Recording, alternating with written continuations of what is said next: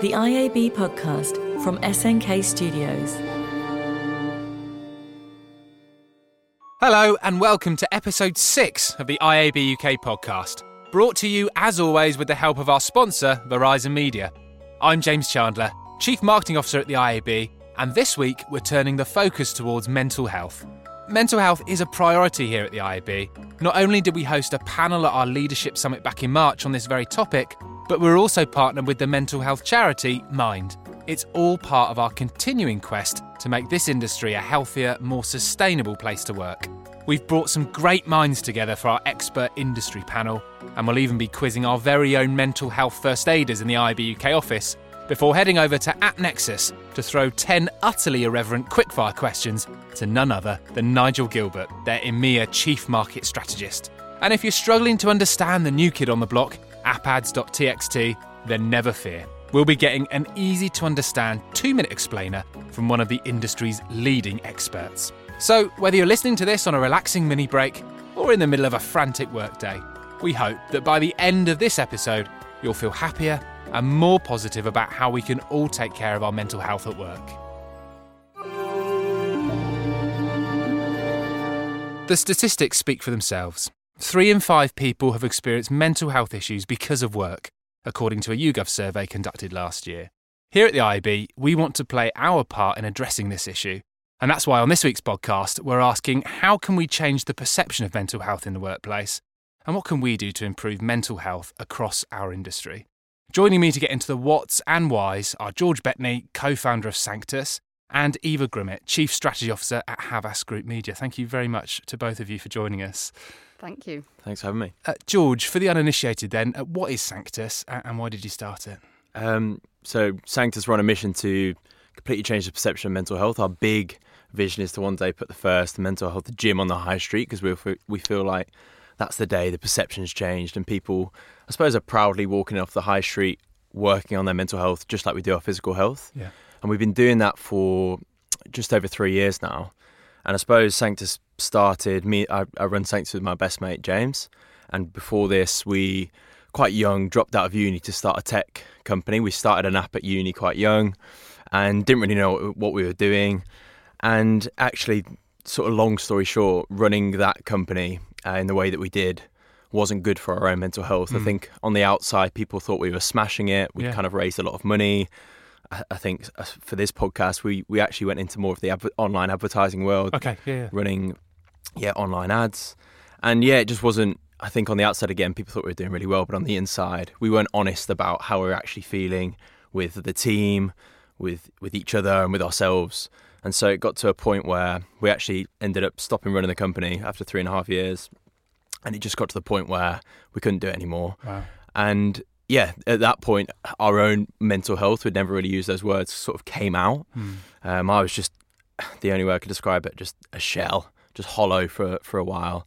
And James, James actually had an anxiety attack on the tube wow. and wrote about it and wrote this blog post called Mental Health in Startups and it just sort of started from there really we started talking about our own mental health what we were going through and and did you have people you could you could go to and talk to could help you were you aware of organizations or anyone you could not back then this was 2015 yeah. 2016 so I think our first thought was Google. Literally, let's get on Google. Yeah, Google yeah. what we're feeling.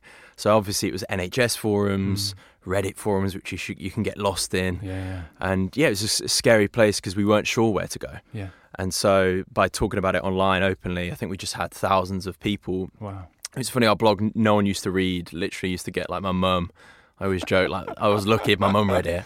And this this post that we did got something like ten thousand hits overnight, and it kept kept sort of going. I suppose we realised it wasn't just us feeling that way, and I suppose it's easier. I suppose mm. it seems makes more sense in today, like in 2019, yeah, yeah. even just three years on. But back then, it was quite an exposing thing to do. And yeah, since then we've been talking about talking about that, saying things like, you know, back then, why do we just focus on, I suppose, the statistic of one in four people will suffer with a mental health illness throughout their life. Yeah. Um, why don't we talk about it as four in four people have mental health? We all have mental health in this room, on this podcast, everybody listening. And so let's talk about it in that way. Why isn't there a brand like the Nike or the Adidas of mental health and fitness? Yeah. Why isn't there a gym on the high street? And I suppose that's been our mission for the last three years, and, and will be for the next three and, and beyond that. So Yeah, amazing. yeah.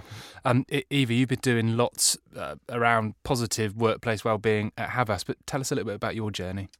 Yeah, I mean, um, uh, I think, well, uh, my journey probably began um, well over 20 years ago at university. Um, I suffered uh, with an eating disorder, It was quite bulimic, and that was uh, just a result of a sort of just, yeah, slightly pressurised situation.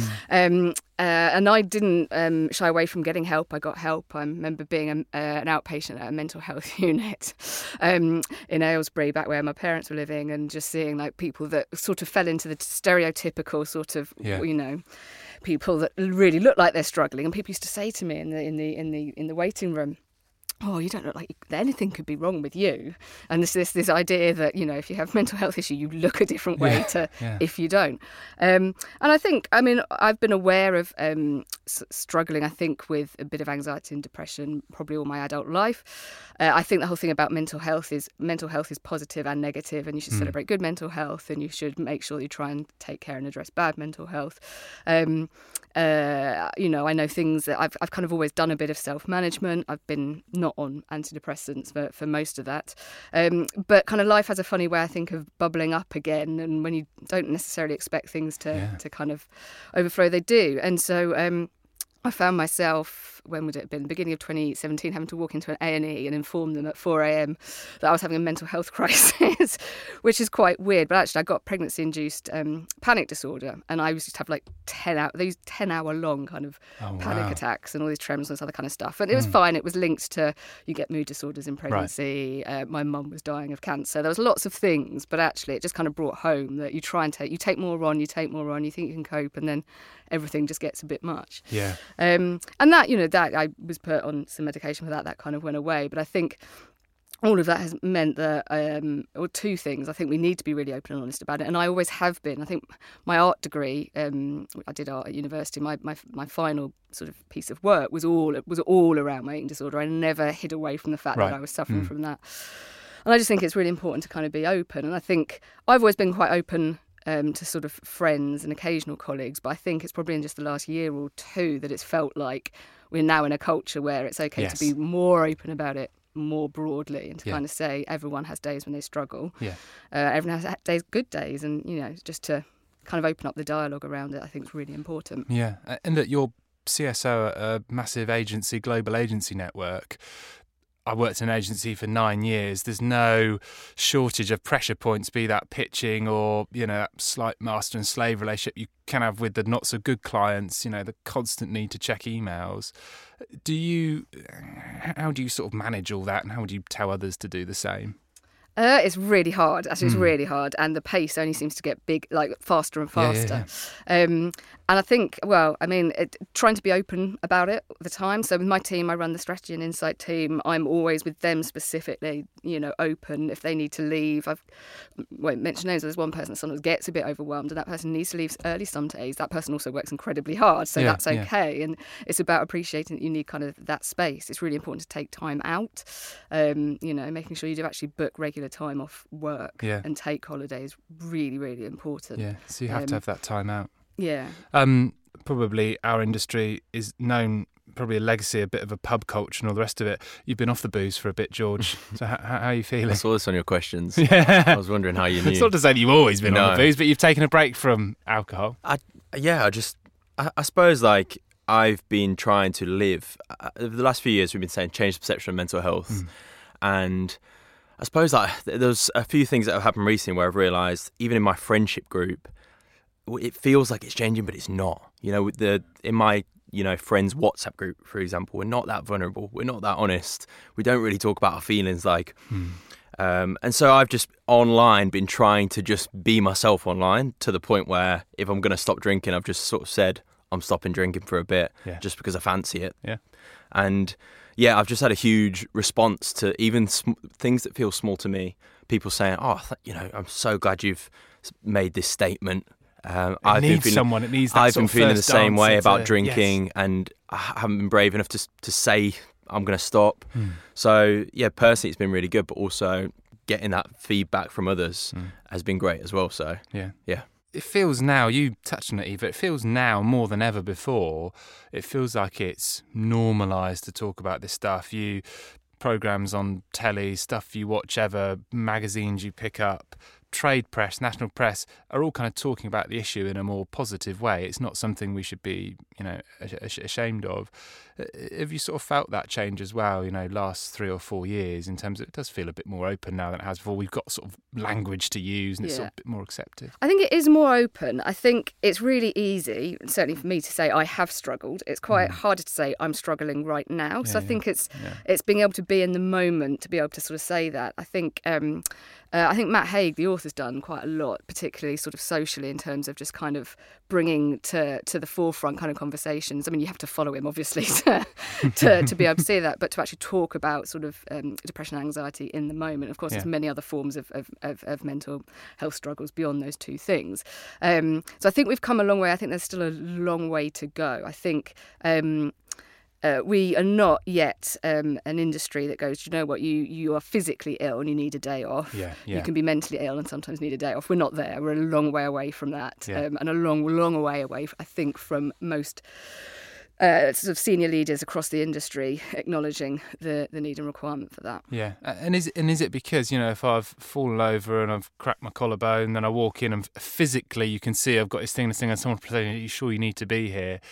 With your mental health, you more have to sort of self identify that it's not quite right, and maybe that's it. Mm. Yeah, it's invisible sometimes, mm. and yeah, and also I think we're living through the generation where the perception is changing, right. the conversa- conversation is starting. So it's a very new thing.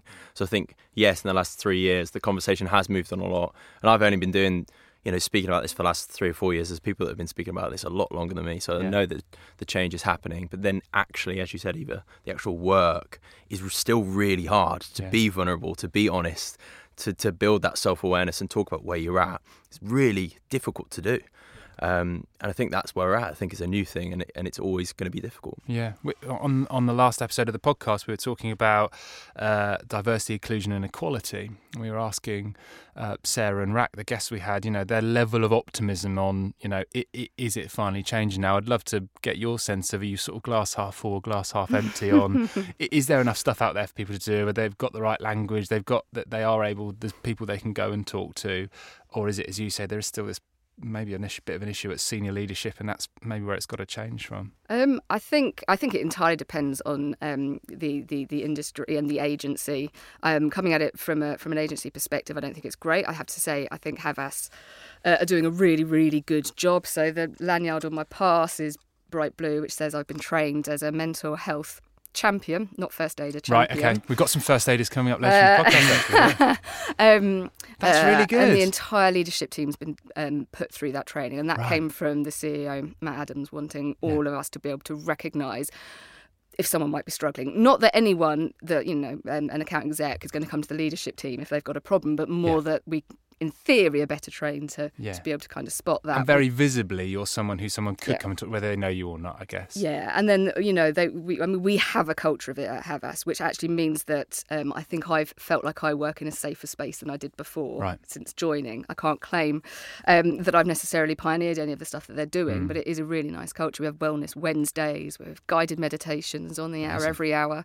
Um, we have a program of lots of interesting kind of speakers and events and That's things brilliant. like that. So I'm yeah, Havas I think is on the forefront there, but I ha- have worked at a number of um, agencies, and I don't think that's the case everywhere. Yeah, uh, level of optimism out of ten, hmm. George. Uh, I'm always optimistic. I think yes. my natural state is optimism, but I, ju- I do think I think like I'll speak to my grandma about it. I always make mm. this hmm. um, because she's like, oh, you know, it's a good time to be doing this. It's on the news. It's and I just think we've got a long, long way to go. I do feel like we're only just getting started with this, and I do think it's going to take a long time for everybody to really understand what this is and, yeah. and for the conversation to really change. But I'm optimistic because yeah. in the last few years, I've personally seen how how fast the conversation, even in my friendship and family group, has yeah. changed, which is great, and at work. And what are those things that you feel have to change? Is it short term initiatives, or is it a much longer term idea of putting the right things in place, like mental mm. health first aiders, like senior people going through the type of training he was talking about? I think those, yeah, where we spend all almost all of our time is at work. So. I think yeah, tho- putting those things in place and creating within that. Somebody s- said a great analogy to me the other day about you can you can't boil the sea. Um, I, don't know if you heard this one, but it was about Or eat the frog is the other one. Boil the, Oh, I don't know the about that ocean, one. eat the frog. Hmm. But it's like it's impossible to boil the sea, so you have to kind of you can boil the water in, in small Mm. containers. And I think we spend a lot of time at work, so really changing the environment and the culture and the support um, structure and system within a business at work is a great place to start Mm. because you can really change the perception in that in that bracket. Um, but I think on an individual level, culturally is where I see it, and and how you know vulnerability needs to be not cool, but it just needs to be normal. Authenticity needs to become the norm. And I do think on the ground that is really difficult. yeah. Um, we'll, and we'll just take bravery. I think it takes a lot of people, it takes all of us, a lot of different organisations, but everybody to step into that and be brave and, and be Yeah. honest and authentic and, and true to themselves. But, Um, but I think both of you have been incredibly brave in the way you come and talk about it today, and I hope, I hope people listening to it will kind of feel the same. Mm. I'd love to keep talking, but that's all we've got time for. I'm so sorry, but thank you very much. Thank you, Eva. Uh, thank you, George. Sure. Uh, if you want to talk to someone about your own mental health or that of a colleague, friend, or someone close to you, you can get in touch with Mind, our own charity mental health partner, uh, or NABS, who exist to support everyone in advertising and media. You can talk to them directly and in confidence on their advice line by calling 0800 707 6607. Welcome to the part of the podcast we call Two Minutes On. And it's pretty literal. We take a tricky or much misunderstood concept and find one very knowledgeable guest to explain it to us in only two minutes. And this week, we visit a variation on a classic. That's right, it's the turn of appads.txt. If you haven't heard of appads.txt, never fear, because here to elucidate this tricky sounding topic is Jon Hatfield, Head of Advertising Product and Technology at Shpock. Welcome, Jon. Thank you very much. Uh, well, you know how this works. It's two minutes on appads.txt uh, starting now. So, how is it different from normal ads.txt? So I think um, maybe a good place to start is is yeah, what is ads.txt, and and that that will lead us into it quite neatly. Um, ads.txt is is a way of preventing fraud in digital advertising, and to give a, a good example would probably be to take an analogy of, say, you want to buy some shoes online. And there's a specific brand that you're after, but you're aware that there's uh, there's some counterfeit versions of those shoes out in Hmm. the market. So how do you make sure you go to the right place to buy the brand shoes that you're looking for? Well, you might go to the brand website and they would have a list of, hey, these are all the places and retailers that you can buy our product from. So you, as the user, are happily trot along to those and, and buy your pair of branded shoes, safe in the knowledge that they're what you're looking for. Ads.txt is the same thing, but for uh, digital media, and it means you can go to a, a media owner's site. They'll tell you these are the places that you can buy our, our ads from, our ad inventory, and that's where you go if you want to make sure that you're getting the the actual ads that you're looking for in the ad inventory that's certified. And then I guess how is uh, how is app ads.txt different? Well, in many ways it's very similar. Um, the main difference is uh, is that previously ads.txt was hosted on a website. Right. So this is where the buyer goes to check it. A lot of apps don't have websites. Mhm. They might just be an app all of their own. So you needed to find a place where this information could be stored, and that's the main difference. Is now this information for apps is stored within the data that is held in the App Store. ah, I see. So it's a common place where you can go to get the app is the App Store, and that's where this data is held. So you'll literally see it in the in the description or the notes of the app. Yeah, it's hidden slightly away. It's in Ah. what they call uh, metadata. Got it. So it's it's slightly hidden away, but it's easily accessible for Mhm. all of the buying platforms to go and get. Great. Uh, and and how long have you been waiting for it? Because obviously ads.txt has been around for some time. Great for web, but there's always this call to have something for, uh, particularly if you don't have a website, as you say, like you know, publishers have got both. Uh, how long have you been waiting for it? Yeah, it's been so ads.txt's been around for at least two years, I Yeah. think. Mm. And um, yeah, so it's been probably about two years in Yeah, all yeah, honesty. And uh, all credit though to the IAB for um, and Tech Lab for working through this one.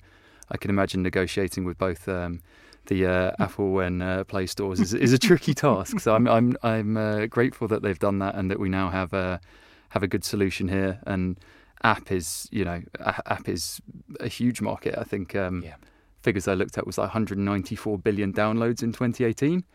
And if we say what, there's like 8 billion people there or thereabouts, that's like 25 apps per person in a year. Incredible. So, yeah, well worth the effort and uh, really, really glad that it's been done. Amazing. perfectly put, Jon. Uh, thank you so much for joining us. No worries. Thank you for having me. Remember, if wordy explanations and countless acronyms aren't making things any clearer, you can check out the Jargon Buster on our site. Just go to iabuk.com and tap the hamburger menu in the top right corner. Welcome to the section of the podcast we call Overheard at the IAB. It's the part of the podcast where we get the lowdown on everything happening within the four walls of the IAB. And this week, I am thrilled to be joined by our mental health first aiders, Steph Clark and Polly Raven. Welcome to you both. Hi, James. Um, Polly, so you've been away becoming a mental health first aider. What does that entail? Yeah, so uh, it's a two day training course that Steph, Ollie, and myself did. Uh, and very much like physical first aid training, uh, this is mental health training uh, so that we're more better equipped to help a colleague that may be living long term with or experiencing a mental health disorder. Mm. Um, so, we mentioned earlier in the podcast that one in four people kind of go through a, a mental health uh, condition at some point in their life. But all of us have mental health. So mm. it was really important to us to be trained and have a bit of a better understanding of how we can help our colleagues. Yeah, nice. And, and with any sort of course, Steph, you always come away with things you didn't know before. Any, um, what did you learn from it? Yeah, I think um, I think one of the main things to me, which kind of makes sense now I think about it, is the overuse or the normalization of words such as kind of crazy and mental and yeah. kind of yeah, some yeah. of the things we kind of say in everyday language, um, or even you know saying someone's depressed or um, you know they they're defining them as their kind of disorder or yeah. defining them as something and that doesn't define who a person is you know they're suffering from depression or living with a with an eating disorder uh, mm. disorder for example um, so yeah just taking a step back and thinking about the language we're using yeah um, another thing was kind of um, one of the tips for well-being that came out of it, um, which was kind of connecting with people, um, kind of the importance and how how much value um, that you know that adds to a person's kind of happiness. Um, so with a lot of things like you know flexible policies, people mm. working from home more. Uh, kind of George mentioned earlier about you know startup cultures. Um, yeah, there's a lot a lot of pressure going on in those environments and yeah. just kind of making sure people are connected and happy and kind of feel really valued. Yeah, and it kind of makes sense when we talked mm. about diversity, inclusion, equality. If you can get the diversity and inclusive bit right, it's good for business. And mm. I've, I've no doubt it's probably better here as well. If you can get people mentally well, if your health is, is really good, that's surely better for business, I would think. Yeah, exactly. Um, yeah, there's a huge kind of cost with presenteeism. So, kind of people coming to the office, kind of feeling that they need to kind of be there and be present at the desk, but actually, you know, maybe they're not well enough to be there and maybe that's not really good for the business or that person. Yeah. And kind of um, yeah, making sure the balance is right. Yeah, nice. Um, we should talk about ad spend, Steph, because it was yes. an absolute belter last week. So we launched 2018 digital ad spend, um, and just by the stats alone, they were phenomenal. Yeah, um, yeah. There was a lot of kind of projections out there. They're a bit lower, mm. but actually it grew at a faster rate than last year. It was up 15% year on year, and we've had loads of really good PR from this. Mm. Um, the main kind of growth areas this year it was kind of in display, so it showed accelerated growth of 22%, which is huge. Um, and within that, the main kind of thing is um, with video. Um, so most of the growth came from video, um, and particularly outstream video. Yeah. So kind of any video formats outside of kind of being shown before, during, or after other video content. Um, and then particularly on smartphone as well. It's a huge story for smartphone. The year of mobile. It is finally officially the year of mobile. It's now over half of all that spend, um, which is really good. Um, and we asked a load of questions um, to some marketing marketing decision makers as well, um, and they were kind of saying the importance of online video assets and how they should be made kind of bespoke for the platform and device they're shown on. Amazing. So we're seeing a lot of people kind of uh, really valuing the consumer experience and getting that right. It's phenomenal and yeah, I've probably made a career out of talking about the year of mobile for years, and suddenly yeah. we don't say it, and suddenly it is. So um, we weren't saying it, of course, but everyone was, which is fantastic. and not only was ad spend last week, as we creep into this week, Paul, we are five weeks away from Engage. Uh, yes. Uh, who are you looking forward to hearing from? Uh, several people, but I think the standout for me is Caroline Criado Perez. Yeah. Uh, so, for those that don't know her, she's a British feminist and activist, and she's actually written a book recently that's recently been released called Invisible Women. Yes. And in the book, she gives a catalogue of the facts and figures that document persistent gender inequalities in society. So it's a suggestion that the systems we live in were built around men. So she gives loads of examples, but standout examples are um, that protective vests that the um, army and the police wear have actually been designed uh, with uh, male bodies in mind. Oh, like so, So- the stab vests and Yes, stuff. like- so they don't actually fit a female form uh, as well, uh, which leads uh, women to be more vulnerable in in those Mm. roles. Um, she also gives a lot of really interesting examples around the workplace. So she notes that 53% of women are more stressed at work than men, and that can be because of issues around there being an absence of workplace childcare facilities. So I think she'll Mm. be absolutely fascinating. I, I agree. She's she's Mm. brilliant. Look at her on YouTube. I mean, she's uh, incredibly opinionated and, and she's got a brilliant way about her. Um, what about you, Steph? You're looking forward to Caroline as well. Yep, definitely. And also Claire Enders. Yes. I've heard her speak before. She's great. Um, yeah, I think we all get stuck in little bubbles, and it, it, Enders is so good at kind of Yes. making us think about the bigger picture in a really kind of frank and unbiased way. Yeah, a- and and lest we forget, Claire Enders returns to the Engaged Chase for the second year running. She's done the back to back. I don't know if anyone's ever done that. No, I'm not sure. Incredible. We- We'll have to go to the IAB UK history books, rifling through them now. Like She was that good. Susie Dent in Dictionary Corner, trying to find that. Um, Claire Enders will be brilliant. Oh, she's talking with uh, Karen Fraser from Credos, and they're going to talk about AdPay 7. So, this brilliant good news story for um, uh, ad tech in the UK. And we love a good news story anyway, don't we? Um, uh, that's all we've got time for. I'm so sorry, but thank you for sharing what you've been up to on uh, on mental health first aid. Um, we are all looking forward to engage, and I'm sure you two are as well. So thank you, Steph. Thank you, Polly. Thank you. Thank you. If you're in the stark minority of people that haven't yet accessed and downloaded our 2018 ad spend report, we recommend you do so immediately. If for no other reason, it will make you sound a little bit cleverer in the next meeting you have. Access the full fat 100 slide deck or the bite sized 10 pager with just the need to know stats at iabuk.com forward slash ad spend. And while you're there, it would be a bit of a schoolboy error if you didn't reserve your seat for Engage. Just visit iabuk.com forward slash engage. And don't forget, members come for half price, a saving of 445 British pounds no less. And if you're an advertiser or agency member, your ticket's on the house and will cost you absolutely nothing. We'll look forward to seeing you at the Barbican on the 5th of June. Now, how often would you say you see a McDonald's? On every street, in every city? In the odd car park where you least expect one? In every service station? Well, we can tell you that there are roughly 1,200 McDonald'ses in the UK. What we're saying is 1,200 is a pretty big number. And here at the IAB, we are home to more than 1,200 member organisations. If you've listened to the podcast before, you know the drill. Every episode, we choose one member organisation at random to pick someone who'll take on our notorious quickfire questions. It's a whimsical and absolutely non essential glimpse into the lives of our favourite industry figures. And this week, we received an invite from AppNexus to get in touch with their chief market strategist for EMEA, Nigel Gilbert. Let's have a listen to what happened. So we're here we're just off Oxford Street with the App AppNexus HQ, and we're with Nigel Gilbert. Thanks for joining us, Nigel. Pleasure, James. Nice to have you. Uh, this is very, very easy indeed. So it's 10 questions. You get precisely 60 seconds to answer all of them.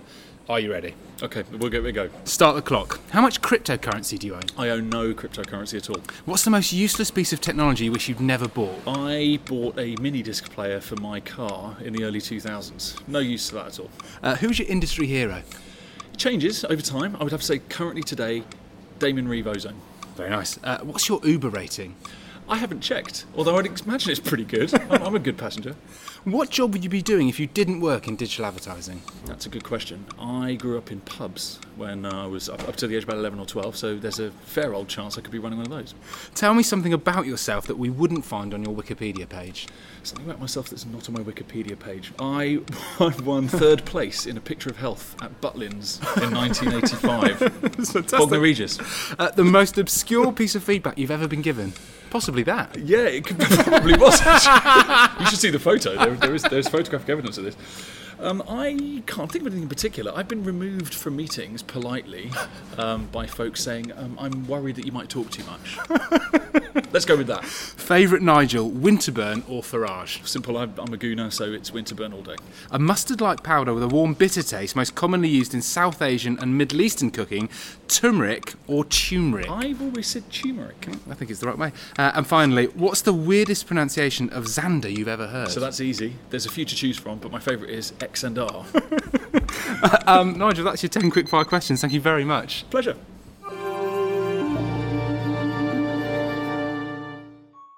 Well, that brings us to the end of this episode of the IAB UK podcast. A big thanks once again to our sponsor, Verizon Media. And a big thanks to you for listening. If you've been enjoying the podcast, we would love to hear from you. For example, why not subscribe and give us a five star rating? Or to express any other feedback, suggestions, general musings, or perhaps any poetry you'd like to get out of your system, you can always get in touch with us by emailing podcast at iabuk.com. As ever, tune in again in two weeks' time for episode 7. And if you want more information on what the IAB does or how you can get in touch with us, find us online at iabuk.com or at IABUK on Twitter and Instagram. Until next time, thanks for listening.